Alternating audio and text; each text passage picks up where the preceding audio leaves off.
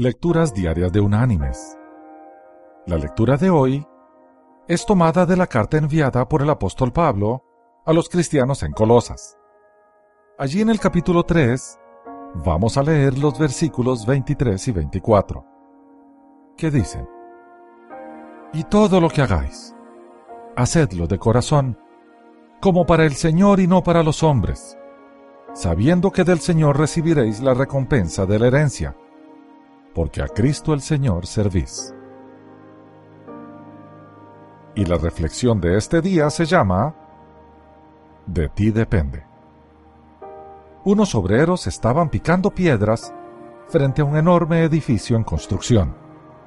Se acercó un visitante a uno de los obreros y le preguntó, ¿Qué están haciendo ustedes aquí?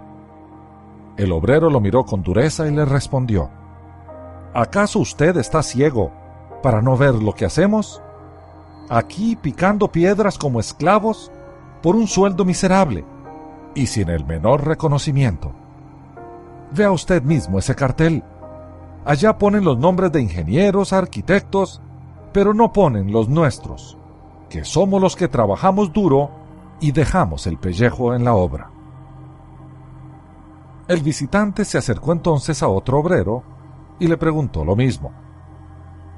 Aquí, como usted bien puede ver, picando piedras para levantar este enorme edificio. El trabajo es duro y está mal pagado, pero los tiempos son difíciles. No hay mucho trabajo y hay algo que hacer para llevar la comida a los hijos. Se acercó el visitante a un tercer obrero y una vez más le preguntó lo que estaba haciendo. El hombre le contestó con gran entusiasmo estamos levantando un hospital, el más hermoso del mundo. Las generaciones futuras lo admirarán impresionados y escucharán el entrar y salir constante de las ambulancias, anunciando el auxilio de Dios para los hombres.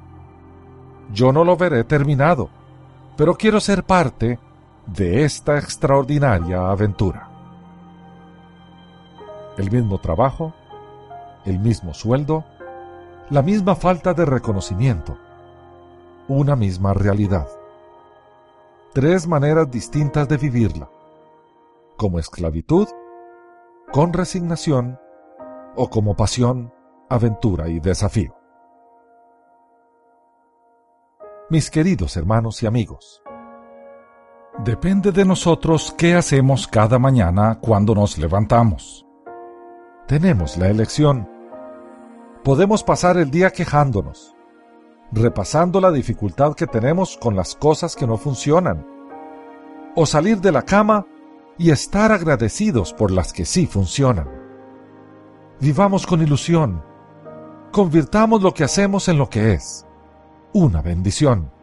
Sintámonos parte de la extraordinaria obra planeada por el Ingeniero Supremo, nuestro gran Señor. Que Dios te bendiga.